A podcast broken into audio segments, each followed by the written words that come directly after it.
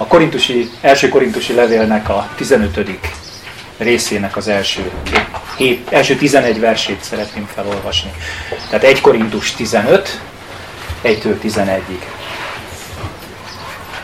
Eszetekbe jutatom testvéreim az evangéliumot, amelyet hirdettem nektek, amelyet be is fogadtatok, amelyben meg is maradtatok.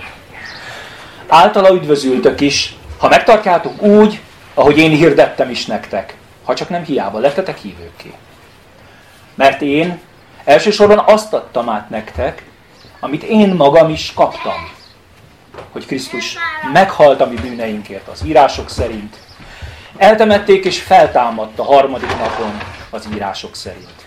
És megjelent Kéfásnak, majd a tizenkettőnek. Azután megjelent több mint 500 testvér, azután megjelent több mint 500 testvérnek egyszerre, akik közül a legtöbben még mindig élnek. Néhányan azonban már elhunytak.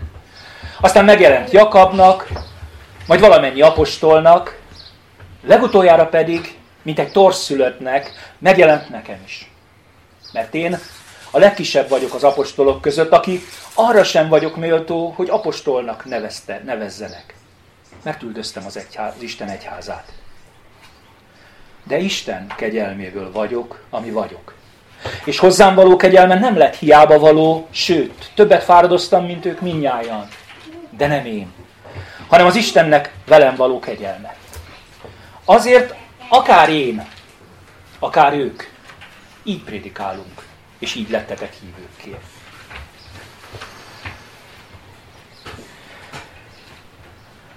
Egészen nagy kérdések fogalmazódtak meg bennem, ez alapján az igerész után. Olyan kérdések, amik, amiket akkor él át az ember, és azt hiszem, hogy külön-külön, aki régóta jár az Úrral, ezeket mind átéli, amikor hitbeli nehézségek közé kerülünk. Nem egyszerűen van egy kis gondunk, hanem amikor úgy alapjaiban megrázkodnak fontos hitbeli dolgok az életünkben. Amikor már-már olyan kérdéseket is felteszünk magunknak, hogy Valóban hívő vagyok? Valóban keresztény vagyok? Vagy ahogy egyszer sok évvel ezelőtt egy testvérem fogalmazott, nem én vagyok esetleg az Antikrisztus? A korintusi levélnek ez a 15. része egy kicsit kilóg az egész könyvből. Témájában is, stílusában is nagyon sok mindenben. Egy azonban van, ami nagyon közös. Ha egyszerűen lehet mondani, akkor ennyi baj van. Mert megint mondhatnánk úgy, ha megint balhé van. E, de egy kicsit másfajta, mint a korábbi. Az első 14 rész, ezt a múltkor egy picit beszéltük, csak egy mondat erejéig, arról szól, hogy testvéreim, hiába kaptatok meg mindent, kiskorúak vagytok. Kiskorúakként kell hozzátok beszélnünk, és ennek megfelelően szól is Pál hozzájuk. Ez a rész valahogy nagyon-nagyon más. Ez is azt mondja, baj van. De másként van baj. Egy kicsit egy ilyen elveszettséget érzek benne. Egy ilyen bajt. Nem olvastam fel, mert nem is akarok róla részletesen beszélni, hogy a 15. résznek az alapproblémája a következő verssorban, ami rákövetkezően olvashatunk, található. Ha pedig Krisztusról azt hirdetjük, hogy feltámadt a halottak közül, hogyan mondhatják közületek, némelyek, hogy nem támadnak fel a halottak? Ugye húsvét után volt egy összejövetelünk, amikor énekeltünk, és akkor ezt én akkor felolvastam, és a feltámadás örömére egy kicsit beszéltem is róla. De azt szeretném csak most elmondani, hogy azért van baj, mert valami elbizonytalanodás van. Azt mondjátok, hogyan nem támadtak fel a halottak. És Pál ez az egész részben, az egész 15. részben ezt a kérdést válaszolja meg. De érzékelhető ez a bizonytalanság, alapvető, ez egy fundamentális kérdés, és ezért valami nagyon érdekes dolgot csinál. Először visszamegy az alapokig. Nem a kérdésről válaszol, arról majd beszél ott sok-sok versen, keresztül, olvassátok el. Visszamegy az alapokhoz, és az alapok nagyon sokszor ilyen kérdéseket feszegetnek, hogy hogy is lettem hívővé. Miért lettem hívővé? Miben hittem? Mivé lettem? Gondoljátok meg, Pál ezt a levelet két-három évvel azután írja, hogy ő ott Korintusban szolgált közöttük. Ezt a gyülekezetet ő alapítja.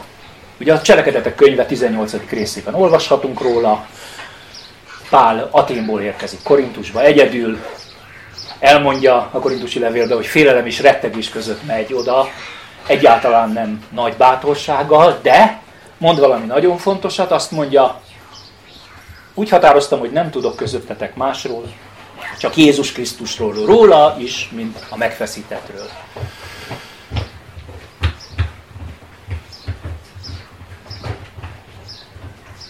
Pál oda megy ebbe a gyülekezetbe, bocsánat, ebbe a városba, másfél éven keresztül végzi a szolgálatát, a misszióját. Először a zsinagógába, majd amikor ott nem fogadják szívesen, akkor átköltözik a zsinagóga mellé, és másfél éven keresztül rendületlenül tanít, tanítja a szép lassan felcseperedő gyülekezetet, amit így ő plántál, tanítja az alapokra, és azt mondja, alapvetően a megfeszített Krisztusról akartam és akarok beszélni, és beszéltem is nektek. Gondoljátok végig, másfél évig a megfeszített Krisztust hirdeti, és három év múlva már azt mondják ebbe a gyülekezetben egyesek, hogy nem is támadnak fel halottak. Értető tehát, hogy mielőtt egyáltalán mondani valójában belekezd, azt mondja, hogy eszetekbe juttatom. Ezzel kezdi. Miért? Az egész szószövetség erről szól próbáltam rákeresni, és rájöttem, hogy nem fogok kiírni idézetet, mert olyan mérhetetlenül sokszor mondja el, akár csak a Mózes 5. könyvében Mózes, hogy emlékezz arra, emlékezz arra, emlékezz arra, hogy szolga voltál Egyiptomban. Az zsidóságnak az egész élete másról sem szól, ma is, mint hogy emlékezik, azért emlékezik, hogy ne felejtse el, hogy ne felejtse el, mi történt vele. A zsidók életét ezek az ünnepek határozzák meg, amikor mindig emlékeznek nem akarják elfelejteni, mit tett velük az Isten. És azt hiszem, hogy a bajok egy része ott kezdődik, amikor, amikor elfelejtjük. Amikor elfelejtkezek arról, hogy honnan jöttem, ki voltam az előtt. És ennek fényében elég szomorú, hogy milyen hihetetlenül gyorsan elfelejtkeznek a korintusiak az alapokról. Eszetekbe juttatom az evangéliumot, mondja Pál, mert hogy ez az alap, a hitünk fundamentuma nem más, mint az evangélium. Tudjátok, azt érzékelem hívők között, hogy olyan sok mindent el tudunk mondani, mi keresztények arról, hogy mi az alapja a hitünknek, mi a igazán fontos. És tudunk beszélni a gyülekezetről, a közösségünkről, a pásztorunkról, a tesikről, a jó testvéri kapcsolatukról. Van, aki a saját kerességét tartja a legfontosabb fundamentumnak. Jézus tanításáról nagyon sokat beszél a világ, hogy ez a fundamentum, a hegyi beszéd, ó, mi gyönyörű, vagy a szeretett himnusz a első korintusi levél 13. része. Hát ezek az igazán fontosak, és Pál azt mondja, én az evangéliumot akarom nektek eszetekbe juttatni. Mert az evangéliumot hirdettem, az evangéliumot hallottátok, ezt fogadtátok be, és ebben megmaradtatok, és ezáltal üdvözültök. És még egyszer a felolvasott résznek az utolsó szakaszába, amikor még ugye megemlíti a többi apostolt is, akibe, aki közé Isten besorolja őt, azt mondja, hogy akár én, akár ők, mi mindannyian ezt hirdetjük. Mi mindannyian így prédikálunk. És ti mindannyian kivétel nélkül így lettetek hívővé. Testvérek, én azt gondolom, hogy az imént felsorolt dolgok lehetnek külön-külön, mind-mind fontosak egy hívő ember életébe, de hívővé csak az evangélium által lehetünk. Ha megértjük egyáltalán, hogy mi is az evangélium. És engedjétek meg, hogy azt mondjam, de meglepő, nagyon sok esetben találkozom azzal, még hívők között is, hogy nem igazán pontosan tudjuk, hogy mi az evangélium. Ha megkérdezik, megkérdezünk valakit, akkor az beszél Mátéról, Márkról, Lukácsról, Jánosról. Kicsit bizonytalankodik, hogy miért is vannak négyen, meg miért mondanak egy kicsit külön, mintha különbözőt mondanának.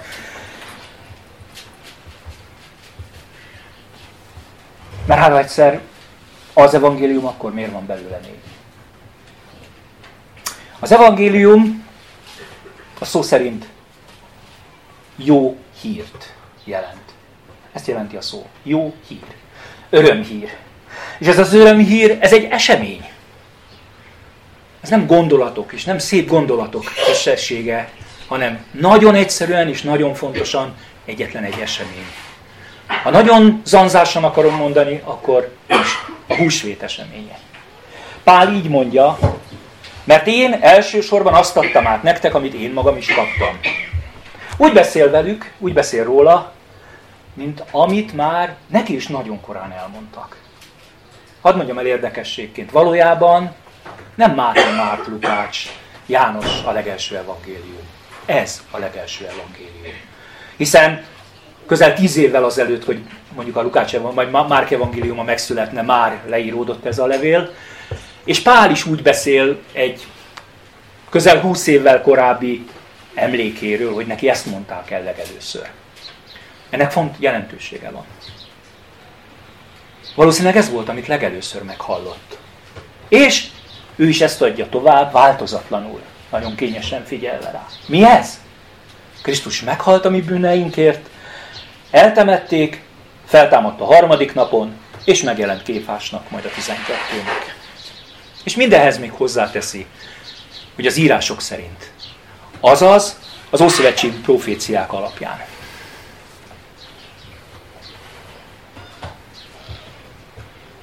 Tudjátok, annyi minden fontosnak tűnő dolog körül vagyunk képesek mi hívők forgolódni. Úgy értem, annyi minden dologra azt mondjuk, hogy ez az igazán fontos egy hívőnek. Nézzen mindenki magába. Hány meg hány alkalommal jönnek elő ilyen sorsdöntő kérdések a elveszíthető az üdvösség, mi a halálos bűn, és ilyen nagyon-nagyon fontos, hipotetikus, minket természetesen közvetlenül érintő kérdések, mint hogy mi lesz a benszülöttekkel a távoli őserdőbe, akihez soha nem jutott el Jézus Krisztus üzenete. De az ősgyülekezet nem erről beszélt. Pünkösd után az ősgyülekezet, a korai egyház Jeruzsálemben hétről hétre összejött és elég jó dokumentálhatóan összejöttek vasárnaponként. Nem lecserélték, mint ahogy sokan gondolják a szombatot vasárnapra. Ők zsidók voltak. Ők szombatonként változatlanul élik a zsidó hitüket. Úgy értem, mennek a templomba, mennek a zsinagógába, ez nem változott meg nekik. De ezt minden héten vasárnap ünnepelni jönnek össze. Ünnepelni. Emlékeztek rá? A zsidók ünnepelnek. Emlékeznek, és ünnepelnek. És hétről hétre mindig a feltámadást jönnek össze megünnepelni. És az apostoli igehirdetés hétről hétre mindig erről szól. Meghalt a bűneinkért, eltemették, feltámadt, és láttuk. Az írások szerint, és ez nem más, mint hogy azt mondja, hogy nem véletlen műve volt Krisztus halála. Nem azért történt, mert hát rosszkor volt szegény, rossz helyen. Azt mondja, olvastuk az Ézsaiás 53-at, olvassuk a 22. Zsoltárt. Ott van megírva. Ezt Isten így tervezte el. Meghalt a bűneinkért. Tudjátok, amikor mindenben elbizonytalankodsz, és ez előfordul, nem csak veled, nyugi, én velem is. És magamra nézek, és látom, hogy nem olyan vagyok, mint amit elképzelek a jó keresztényről. Gondold meg, nem a te érdemed, ahol vagy. Nem tud semmit se hozzátenni, se elvenni, mert ő az, a mindenható Isten az, aki úgy döntött, ő az, aki azt mondta, tudom a te dolgaidat, és azt mondja, hogy tudom, hogy bármennyire is szeretnéd, nem tudod megmenteni magadat. Még te sem. Bármennyire igyekszel. Feláldozom magamat, érted? Mert szeretlek. Jézus azért halt meg, és ezt mondjuk időről időre, de látni kell, hogy mennyire a középpontja mindenünknek, hogy helyetted elvigye a balhét. Hogy azt, amit neked kellene, nem tudod ledolgozni, elszenvedni, jogos büntetésként, örökkárhozatként, azt nem neked kelljen. Azt mondja ez az ős evangélium, hogy eltemették. És én azt gondolom, hogy ez mérhetetlenül fontos, mert az évszázadok során olyan sokszor elhomályosodott, hogy amit mondtam, az evangélium az egy esemény, egy valóságos esemény. Ő valóban, tényleg meghalt. Nem csak úgy, mintha. Sokáig, sokáig ö, hívő életem elején egy kicsit úgy gondolkodtam, hát értem én Jézus mind, amit csinálta, de könnyű neked. Hát te Isten vagy. Úgy értem, könnyű az Istennek, hát az majd úgy is feltámad. Meg egyébként is. Nem tudom, értitek-e, túlon túl csak azt az egy oldalát láttam, hogy hát mi, ez, mi a probléma ez neki, hiszen ő Isten. És aztán amikor elkezdtem megérteni annak a mélységét, amiről a Filippi levél beszél, hogy ő megüresítette magát, hogy hozzánk hasonló lett, hogy olyanná vált, mint egy ember, akkor rájöttem, hogy ő, ő tényleg meghalt. Úgy értem, valóban, vége, meghalt. A váratlan hír, a lányom vőlegényének az apukája tegnap, meghalt, tegnap előtt meghalt. Ma van a temetése, Erdélyben vannak. Egy pillanat az egész. De tényleg meghalt. Nincs közöttünk. Jézus tényleg meghalt. Nem volt közöttünk. Az a három nap tényleg egy meghalt állapot volt. És azt mondja az írás, hogy de feltámadt. És ebben is hajlamosak vagyunk, és sajnos pont itt a páli megfogalmazás egy kicsit nem adja vissza azt, ami ebben a nagyon fontos. Jézus emberként meghalt, és ő képtelen volt önmagától feltámadni. Nem úgy van, hogy letelt az óra, ránézett az órájára, és azt mondta, hogy jó, akkor most felkelek. Ez nem megy, ez lehetetlen. Isten ilyen módon, nem ilyen módon kívánja fölülírni a fizika törvényeit, a természet törvényeit. Nem akarja felülírni. Meghalt, valóban meghalt. Azt mondja egy pár versel később a korintusi levél, hogy Isten szemben arról tanúskodunk, hogy feltámasztotta a halálból. Jézus meghalt és eltemették. Ön, eré, ön erejéből nem támadhatott fel az ember fia. Pál beszél csodálatosan az aténiaknak, és mindig lenyűgöz, ahogy beszél a nem zsidók között. Gondoljátok meg, neki hiába érvelne mesiásról, meg megígért királyról, meg ilyenekről, azt mondja, na és, nem is így mondja. Azt mondja nekik, azért rendelt egy napot, amelyen igazságos ítéletet mond majd, már tudnilék a láthatatlan Isten, ugye akiről beszél, az egész föld fölött egy férfi által, Jézus által akit erre kiválasztott, és akiről bizonyságot tett, mindenki, adott mindenki előtt azáltal, hogy feltámasztotta a halálból. A feltámadás nem Jézustól, hanem az Atya által történt. És azért történt az Atya által, mert az Atya a feltámadással bizonyította, nyilvánvalóan bizonyította mindenki számára, számodra is, hogy az, amit Jézus tett, hogy feláldozta magát, az életét, érted és értem, az elfogadásra került.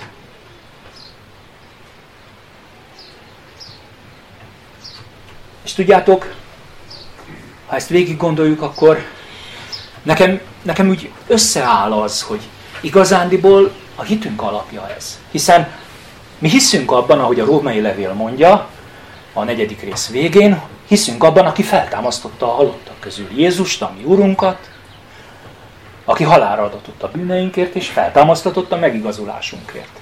Mindaz, aki vagyok, hiszen feltettem a kérdést, hogy ki vagyok én, hogyan lettem hívővé, az ezért vagyok. Ezért lettem hívővé. Ez az alapja. És hadd tegyem hozzá gyorsan zárójelbe, hogy mindez idáig ezért nem sok mindent tettem. Ez idáig kizárólag Isten tett valamit. Ez az, ez az evangélium röviden. Meghalt, eltemették és feltámadt. És van jelentősége, hogy az utolsóként még hozzátesz valamit ez az ős evangélium, és joggal. Azt mondja, láttuk. Sokan látták. Akkor is, és ezt mind szépen felsorolja. Tanuk vannak rá, mondja, hogy így történt, hiteles tanúk, valós történet, sok száz ember látta, van, aki már meghalt, van, aki élt, jegyzi meg, de, és még ezt is hozzáteszi Pál, és ennek azért azt gondolom már számunkra is nagyon jelentősége van, én is tanú vagyok. Ugyan én már nem voltam ott akkor, nem voltam ott az apostolok között akkor, de én is találkoztam vele. A damaszkuszi úton én is találkoztam Krisztussal. Nem érdemlem meg, hogy ezen a listán ott vagyok, mondja, ott legyek, mondja Pál, hiszen én egy érdekes kifejezést használ önmagára, azt mondja, a új fordítás torsz szülöttnek mondja magát, az a gyanú, hogy a Karoli talán idétlennek mondja, ami még értelmetlenebb. Mert a szó, a görög szó egy nagyon érdekes kifejezés, azt mondanám, hogy a koraszülöttnek az ellentéte. Tehát a, a túlhordott gyerek. Az, aki nem születik meg idejében, amikor meg kellene a természetrendje szerint születni, hanem sokkal-sokkal tovább várat magára, míg végre megszületik. Ezt mondja, én későn született, ilyen későn született gyerek vagyok. Idétlen. Valószínűleg a Karoli korában ez még az időtlen jelentette, és semmi köze nem volt annak a mai értelmezéséhez. Azt mondja, hát üldöztem az egyházat akkor még, amikor ez az egyház megszületett. Húsvét után is, még ki tudja hány évig. De Isten kegyelme értem lehajolt. Nem az érdemeimért történt mindez, hanem Isten kegyelméből vagyok, ami vagyok. Pontosan úgy, ahogy te, meg én.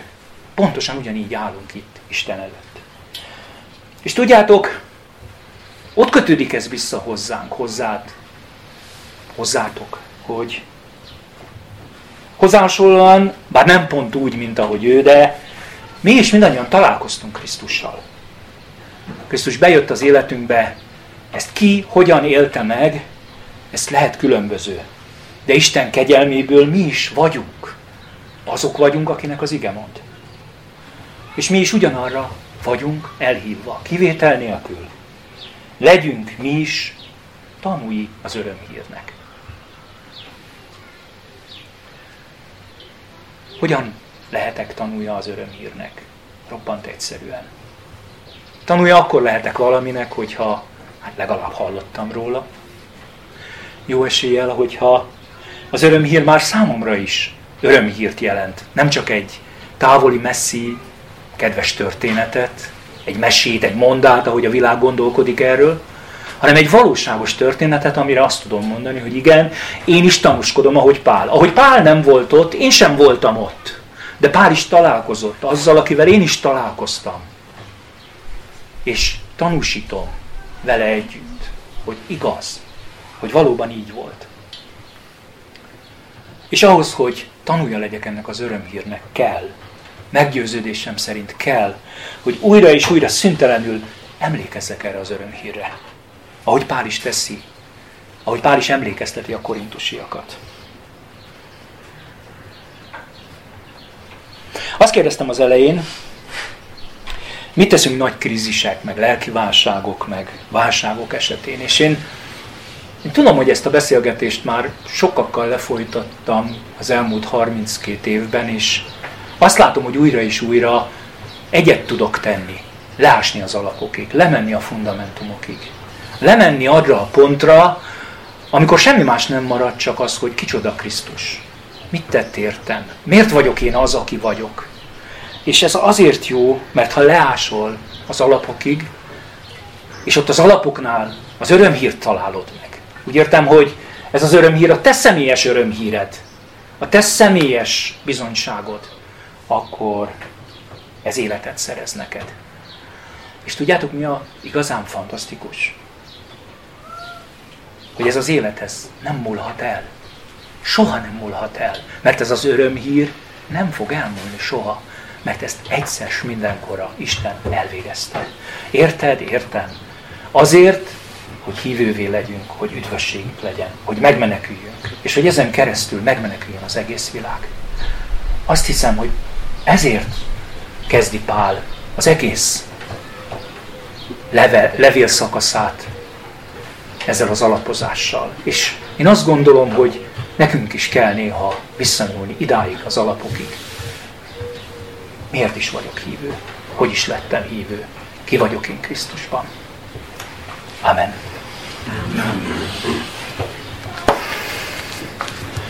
Uram, mindenható Istenem, magasztalak téged és áldalak téged azért a kegyelemért, azért a meg nem érdemelt csodáért, amit tettél mink, miértünk, amit tettél az emberért, eljöttél és meghaltál értünk, feláldoztad magadat, és mi Uram, könyörögve kérünk és borulunk le előtted, hogy ne engedd, hogy elfelejtkezzünk róla, ne engedd, hogy elhomályosodjon, ne engedd, hogy kikerüljön a fókuszunkból az, hogy a hitünk lényege, hogy te meghaltál a mi bűneinkért. Eltemettek és feltámadtál. Köszönöm neked, Uram, hogy elvégeztél ezen keresztül mindent, és hogy életet adtál nekünk. És Uram, mi ebben az életben most ünneplünk téged. Ünneplünk, ahogy vasárnaponként ünnepelték a legelső keresztények, a tanítványok is, mert te megparancsoltad nekik, hogy mondják el, tanítsák meg mindenkinek. Mondják el, hogy mi történt. Legyenek tanúik. Uram, szeretnénk az életünkkel mi is tanúk lenni. Nem feltétlenül házról házra kopogtatók, hanem azt kérjük, Uram, hogy küld a szent lelkedet.